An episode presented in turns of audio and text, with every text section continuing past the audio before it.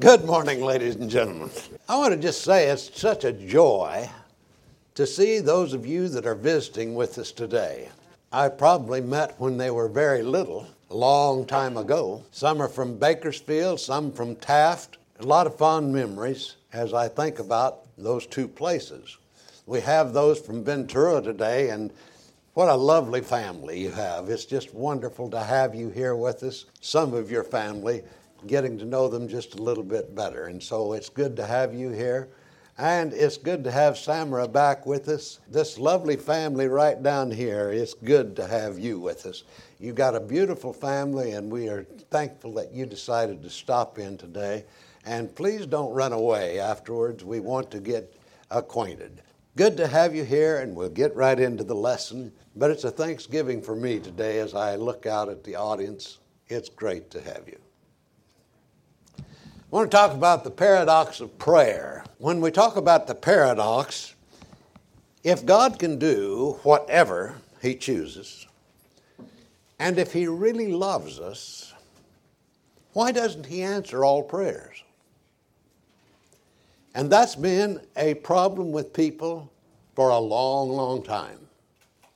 I know in my lifetime there's been certain times I say, Why, God? As somebody said one time that, that they were supposed to go a certain place. A fellow was standing next to another one, and he had got, this guy had got on his cell phone something that said that he was supposed to go to a certain place and he didn't really know the directions. And he said, Dear God, what do I do? And about then the phone rang and it told him exactly where to go. And he said, Well, thank you. He hung up, and this guy standing next to him says, God, why don't you answer me that way? well, well, sometimes we, that's the way we feel. We desperately need to understand some suffering is a very beneficial thing because it tells us that something is wrong. When you have pain and when you have suffering, something is wrong. Something is not right. And we want to make it right. We want to get over the pain. That's the one thing when you have pain that we want more than anything else is you want relief. When you look and think about the pain that we have, why doesn't God just come in there and help us? Because He could. Suffering means we're not getting everything that we want, it's not going our way. Have you ever had weeks like that that things just don't go the way you want them to? I have it all the time. It, I plan it out and it just doesn't operate that way. You know, when you wake up, you think, I want to feel good. Well, some days my body doesn't cooperate that way, and I'm having a bad day. And cheerful means that everything is just going smooth. Have you ever had days like that? That everything is just going great. I love those kind of days. When you have that, either case, we're told to pray. I want you to notice what he says over here in James 5 13 through 18. Are any among you suffering? They should pray. Are any cheerful? They should sing songs of praise. Are any among you sick? They should call for the elders of the church and have them pray over them, anointing them with oil in the name of the Lord. The prayer of faith will save the sick, and the Lord will raise them up, and anyone who has committed sins will be forgiven. Therefore, confess your sins to one another and pray for one another so that you may be healed. The prayer of the righteous is powerful and effective. Elijah was a human being like us, and he prayed fervently that it might not rain. And for three, year, three years and six months, it did not rain on earth. Then he prayed again, and the heaven gave rain, and the earth yielded its harvest. When you're suffering, what does he say to do? You're really suffering. What are you supposed to do? Well, he gives a simple answer. He says, pray. Pray. Whenever you're suffering, pray. You know, that's one of the last things people want to do whenever they're suffering. They want to be taken in in those things, but he says, I want you to pray. We need to recognize that when we're troubled, we need to go to God. In Psalm 57 1, he says, Be merciful to me, O God, be merciful to me, for in you my soul takes refuge. In the shadow of your wings, I will take refuge until the destroying storms pass by. The problem is, is we get caught up in the storms and we stay in the storms instead of moving our mind to let God take care of this. God will take care of it if we will really get into God. You know, one of the things that prayer does, it does three things. Number one, it brings strength to us. Have you ever just felt down and so bad, and then you pray, and all of a sudden you just feel better about it? One of the things my kids learned whenever they were children is we tra- taught them to pray before they went to bed. And they always felt more secure simply because they were talking to God. And this is all of us that whenever you're really feeling bad, when you're really feeling down, you go to God in prayer and He gives you strength. Number two, He gives us comfort. You know, nobody else understands. As I told you last week, when my dog died, nobody understood but my sister, but I knew that God understood. God understands heartaches. He understands them because Jesus Christ experienced these things. Whenever you go to get comfort, He always gives you that. And the way He gives it, one of the things we do is we expect the comfort to come just because we say something. You have to know a little bit about the Word of God. You have to know what God says. God says that oh, although everybody else forsake, I will never leave you nor forsake you. He is there. I can talk to Him. I'm not talking to walls, I'm talking to God. And if I'm doing that, I take great comfort in that. All of a sudden, there's a peace that comes over me because I know God is there. And number three, it's because it really helps. It helps because it attunes my mind to God and to myself and to others. Now, that's what prayer is really about. Prayer is really about getting the help that you need and praising God for who He is and what He is and what He does. I like Larry Wesson's prayer. When he prays, he says, We thank you for who you are and what you do, what you are. He says, whenever, whenever you're cheerful, he said, sing. You know, one of the things in congregations that really bug me? It's when people that have God don't sing. It's not right. When I was younger, I try not to listen to myself too much now because of my voice. I had to lead last night, Wednesday night, I had to lead the singing here. The members were very gracious and they sang well. I never really sing well, but I try to sing out as much as I can. Why? Because I love the Lord. Used to get up and I'd sing in the shower. Well, I kind of got tired of hearing me in that, but but when you sing, it's hard to be depressed. Have you ever noticed that? When you sing, I look sometimes and I see members of the church look like they're sucking on pickles. I mean, they are so unhappy, so they don't have that joy. They, they serve a dead Savior. We've got a risen Savior, and we ought to be a joyous people. And He says, I want you to do that. I want you to sing to one another, and yes, sing to yourself.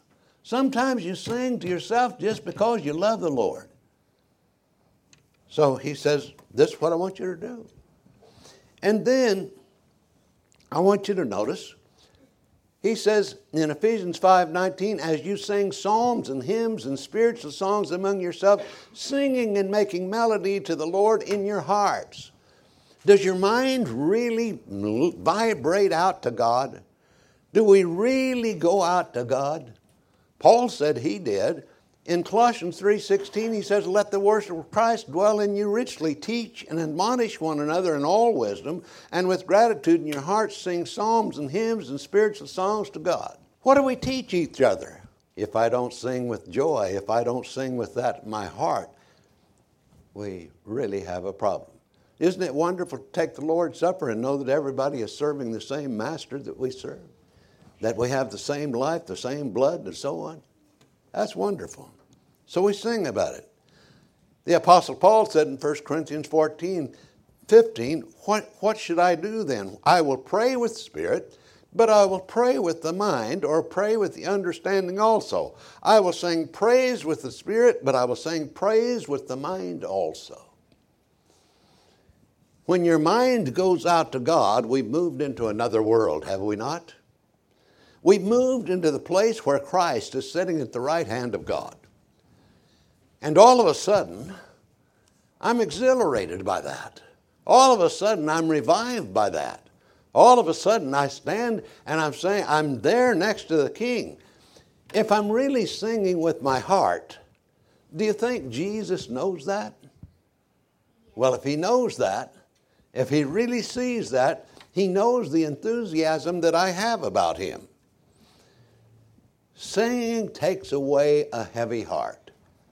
Oh, I've had so many people come to me and say, you know, I just didn't feel like coming tonight, Wednesday night or whatever. And after I left, I felt better. It wasn't because they heard something so wonderful, it was because they participated in something so wonderful. And this is what we call living your prayer. Many people pray and then they don't live the prayer. You know, whenever, God, what do I do? He says, sing. But I don't feel like singing. Sing anyway. Go ahead and overcome it. You can do it. I can remember John one time when he was a little boy. He tried to sing bass because I sang bass. We'd sit to each other and he'd sing bass. And somebody told him not to sing so loud. Well, one thing I learned about John when he was even little, and he's still worse today, is you don't tell him not to do something. Because he became the buggy, bugger there of everybody because he said, sang louder. He just sang, sang, sang. Have you ever noticed we get upset at people are doing the best they can? Oh, it's a wonderful thing to sing off key. The Lord says, I'm looking at your heart. And this is the way that we ought to do it. And He says, if you're sick, call for spiritual, mature people. He said, call for the elders of the church. Now, I think the sickness really here is talking more about the spiritual sickness. Paige's brother had an operation with a bypass surgery, and one of the things that he did when he told, they told him, you may not even make it home, you have to have surgery now. And he said, Well, first let me call the elders of the church. And they came down and prayed for him. And I don't know that I would call the elders of the church, but I want somebody spiritual praying for me. In fact, I would want the whole church praying for me. They say, I don't want to bother anybody, I want to bother every one of you. When I get sick, I want to bother every one of you and I want you praying for me. The burdens that I have, I want you praying for me. And I want to pray with you or for you whenever you've got a problem. Now, the one thing that you do not want to do with me, if you go to the hospital, don't call me in. And I'll tell you why. We had a lady here that was dying. She was in the hospital. When I go to the hospital, because I've been in the hospital so many times, I start getting dizzy. A panic attack comes over me, and it's awful. And Paige and I went up one day to visit her. That was Arvella. And I was standing in the elevator, and I felt like, oh, you're going to go out. And there was a guy there with a wheelchair, and he pushed the wheelchair under me. They wheeled me into Arvella's room, and she said, Preacher, don't ever visit me in the hospital. I made her worse. Just being there, all crippled up and couldn't, couldn't help. But I do want people that are spiritual praying for me. That's what he says to do. Mature Christians can certainly pray for the physical needs. And the spiritual weakness requires special people. In Galatians 6 1, he says, My friends, if anyone is detected in a transgression, you have received the Spirit, should restore such a one in a spirit of gentleness. Take care that you yourselves are not tempted. The reason why you want to pray for somebody that has sinned and fallen into a transgression is you want to get the spiritual people so that they don't fall into the sin. Have you ever noticed when you go to somebody and they're having a problem and you say, Paige, you, you having a problem? She says, Yes. What is it? Well, it's that guy I live with. Okay. And they say, You know what? We've been noticing him too, and we feel sorry for you. Oh, and they have a good crying, crying time. Didn't help one bit. Get spiritual people that are not tempted to get into that, and you look for a Bible solution. Look for a scriptural solution to whatever problem you have. And that's the way that you approach prayer. And if you notice something, over in Acts 8 22 through 24, and this is where Simon the sorcerer had wanted the power that if he laid his hands upon people, that they would be healed, and so on. Peter says, Repent therefore of this wickedness of yours, and pray to the Lord that if possible the intent of your heart may be forgiven you. For I see that you are in the gall of bitterness and the chains of wickedness. And Simon answered, Pray for me to the Lord that nothing of what you have said may happen to me. Now he said, You're in the depth of transgression, you're in the gall of bitterness, and so on. He was lost. What do we do? Pray for me. You know, that's one of the things that I want around me. When I go wrong, I want somebody to show me where I'm wrong. And when I've showed what I'm wrong, then pray for me.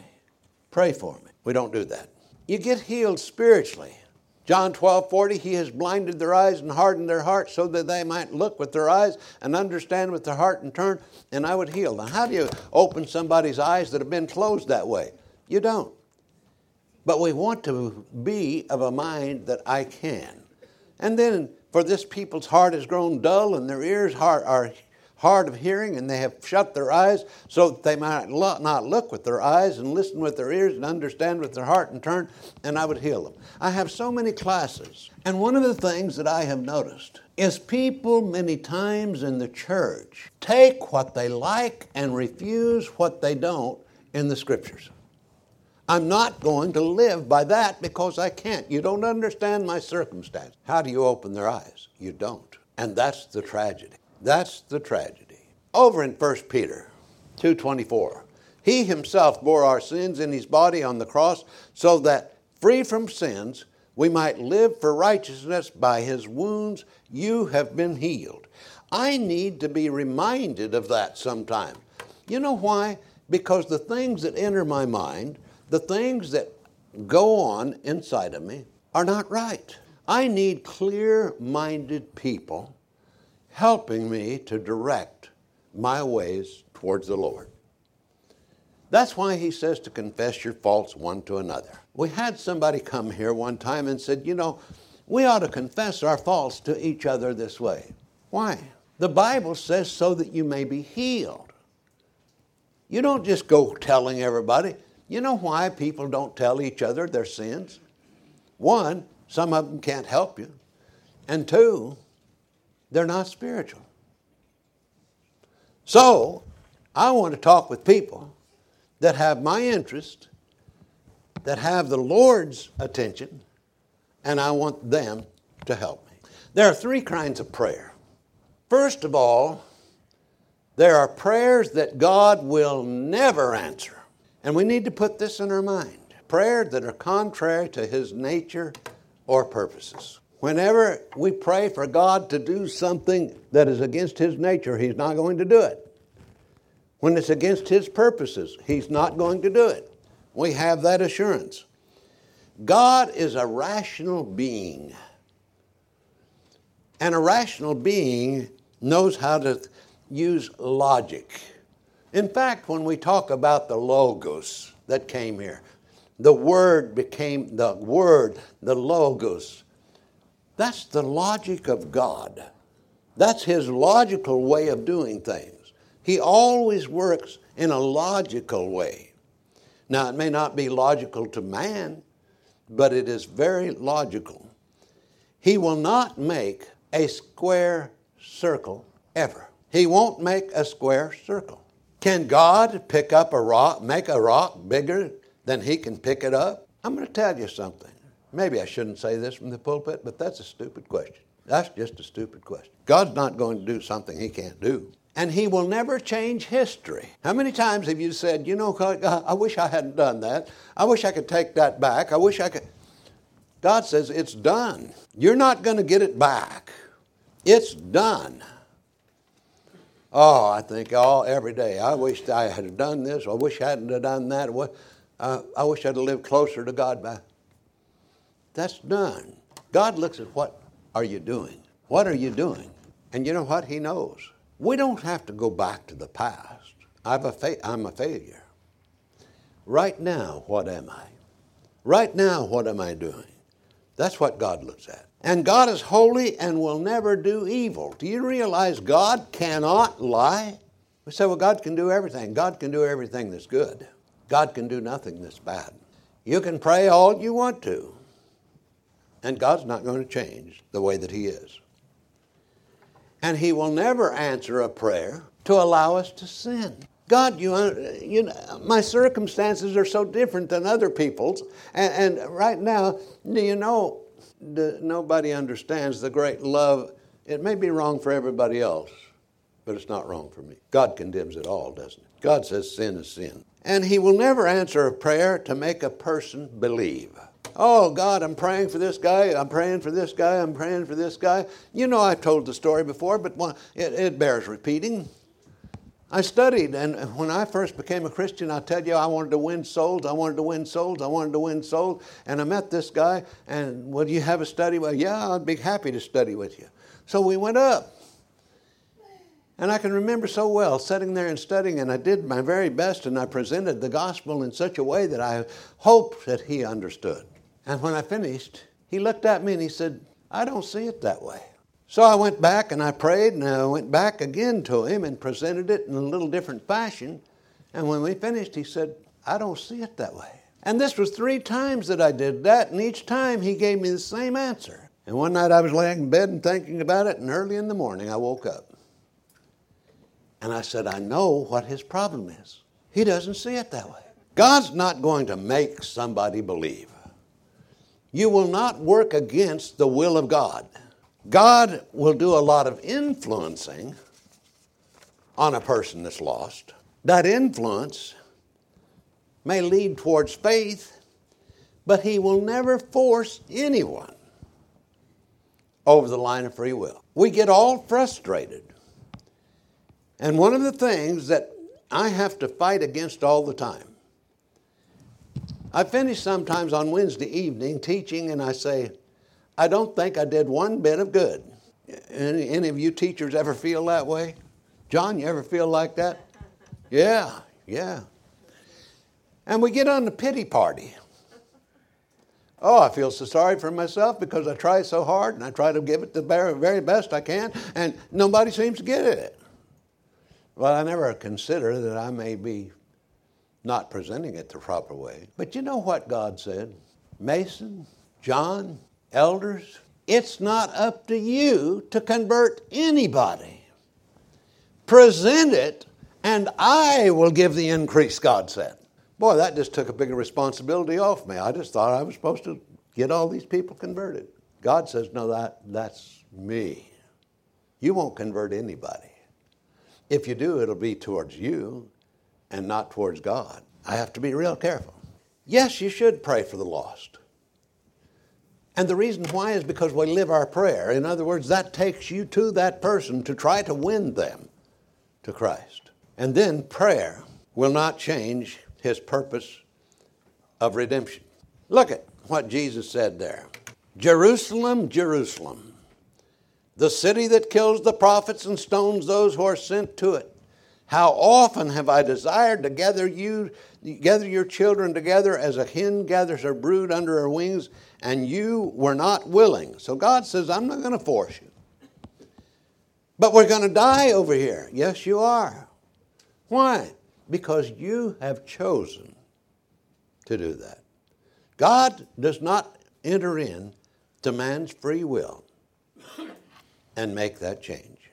So prayer will not change his purpose of redemption. His plan is to re- restore fellowship with him. We lost it way back in Eden. In Acts 2:23, this man handed over to you according to the definite plan and foreknowledge of God, you crucified by the hands of those outside the law. Did God know that they were going to do that? Yes.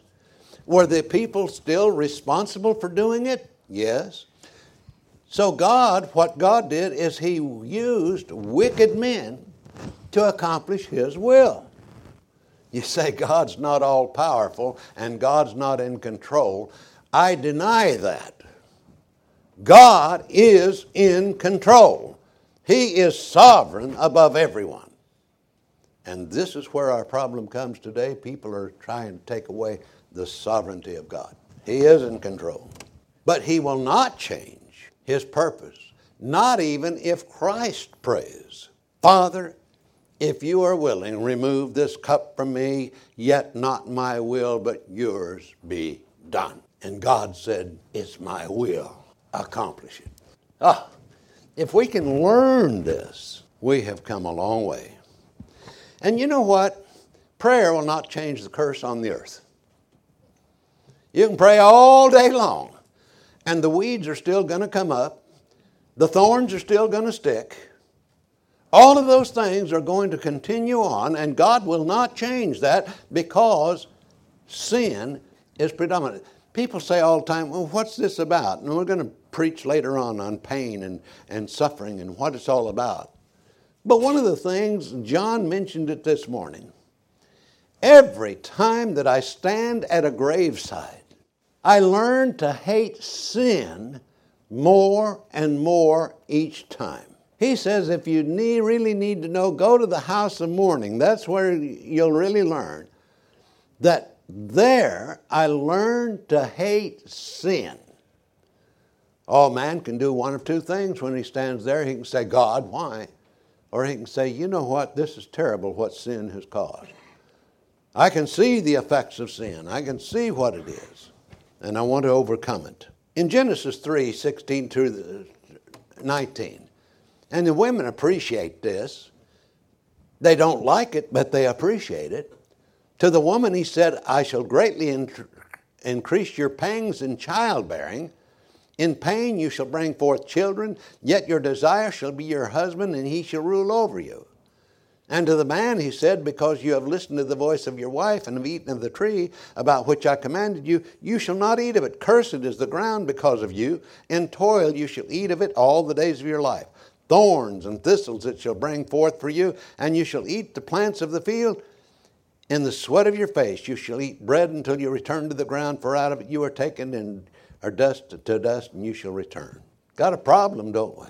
And that problem is going to be here and he points it out in Romans 8 18 through 22. I consider that the suffering of this present time are not worth comparing with the glory about to be revealed to us. For the creation waits with eager longing for the revealing of the children of God, for the creation was subjected to futility, not of its own will, but by the will of, of the one who subjected it in hope that creation itself will be set free from its bondage to decay and will obtain the freedom and the glory of the children of God, we know that the whole creation has been groaning in labor pains until now. That's not going to cease as long as we live in this world. And we need to accept that and get ready to receive that new plan. I'm tired of this body. I really am. When I was young, I loved the body. I could jump, I could play, I could do everything, and now I can barely get around. I started realizing this when my teeth fell out. I want to go to heaven. I want to be with Christ. And yes, I want to see the people that have gone on before me that I have loved so much. And people say, Well, I'd love to sit down with Paul. I want to sit down with God. I want to sit down with Jesus. I want them to tell me about all of this. What a story to have told to you. The curse is summed up in one word death. People say, Oh, I look forward to dying. Well, I don't look forward to dying, I look forward to living. I look forward to getting out of this body and into that new body that God is going to give me. Christ has laid the groundwork for removing all of this old stuff. And the complete resurrection says, But in according with his promise, we wait for new heavens and a new earth where righteousness is at home or where righteousness dwells. Won't you be glad to get into that place that you can just sleep out under the stars, not worry about anybody coming and taking what you have, and seeing all of those people that you love? And when you say, I'll see you in a few days, and I'm dealing in time, I realize that. But time doesn't have any real meaning. We're not limited by time. I love that idea. If I go on a trip, you know I'm coming back. That's what I look forward to. And don't pray we never get sick. Don't pray that we have no pain or get old or die. One of the things we know in Hebrews 9:27, just as it is appointed for mortals to die once, and after that the judgment. All we have to do is be ready. How am I ready? I'm in Christ. That's how I'm ready. God may give temporary relief from pain. And there's prayers that God may or may not answer. It's His choice. He can tweak the weather and the laws of nature. He can do that. We know, we've seen Him do that with Jesus. And in 2 Samuel 12, He can make people die. He can raise people from the dead like Elijah.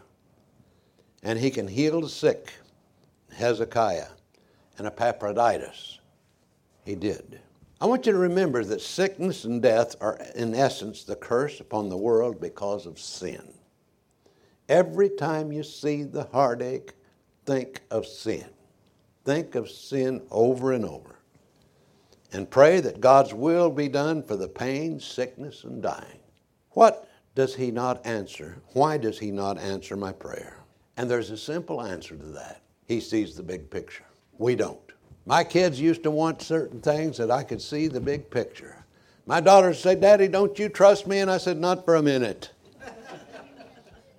but we want to go to the drive in theater with this boy. Not for a minute. Why? I don't need to explain it to you. I remember being a young man once, and no, you're not going. And they couldn't understand it. But I could see a bigger picture than they could. God can see the whole thing. Oh, I wish I'd have been there. Maybe I could have saved her. If you had saved her, what would have happened? She may have been like a vegetable. She may have been. God sees the picture. What we need to remember is in Romans 8 28, he says that all things work together for good to those that love the Lord. The kind of prayer that God always answers, those seeking truth and salvation. He will always answer that.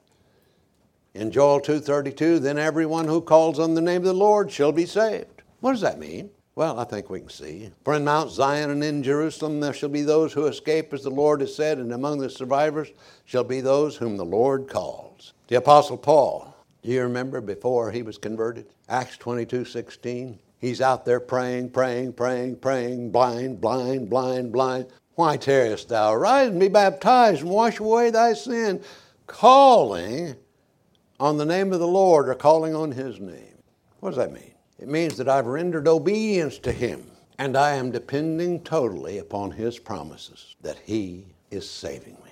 That I will be saved, my sins will be washed away. I'm, I'm depending upon him. Do you remember Hebrews 11:6 without faith it is impossible to please him for whoever comes to him or whosoever approaches him must believe that he, uh, he exists, and he rewards those that diligently seek him or those who truly seek him. Now think about that. In 1 Peter 3:21, he said that the people in Noah's day were saved by water. The like figure whereunto even baptism doth also now save us not the putting away of the filth of flesh, but the answer of good conscience toward God by the resurrection of Jesus Christ. If you're not a Christian, you can be today. The baptistry is ready, and you have the opportunity. As the Bible says, now is the appointed day. Now is the acceptable time. You can come, and we will take care of that as you believe in the Lord Jesus Christ with all your heart. Repent of your sins, confess Him to be the Christ, and be baptized for the remission of sins as you enter into the death of Christ, where the blood of Christ was shed, and you are born again.